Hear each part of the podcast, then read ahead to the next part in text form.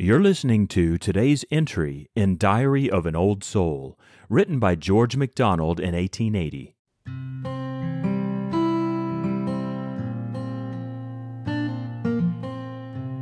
Not in my fancy, now, I search to find thee. Not in its loftiest forms which shape or bind thee.